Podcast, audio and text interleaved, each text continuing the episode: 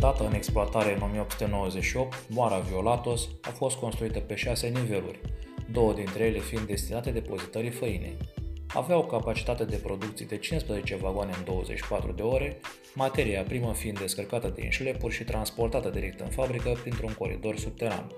A fost cea mai mare întreprindere de profil din zonă până la darea în folosință în 1912 a Mori Lichiardopol Valerianus.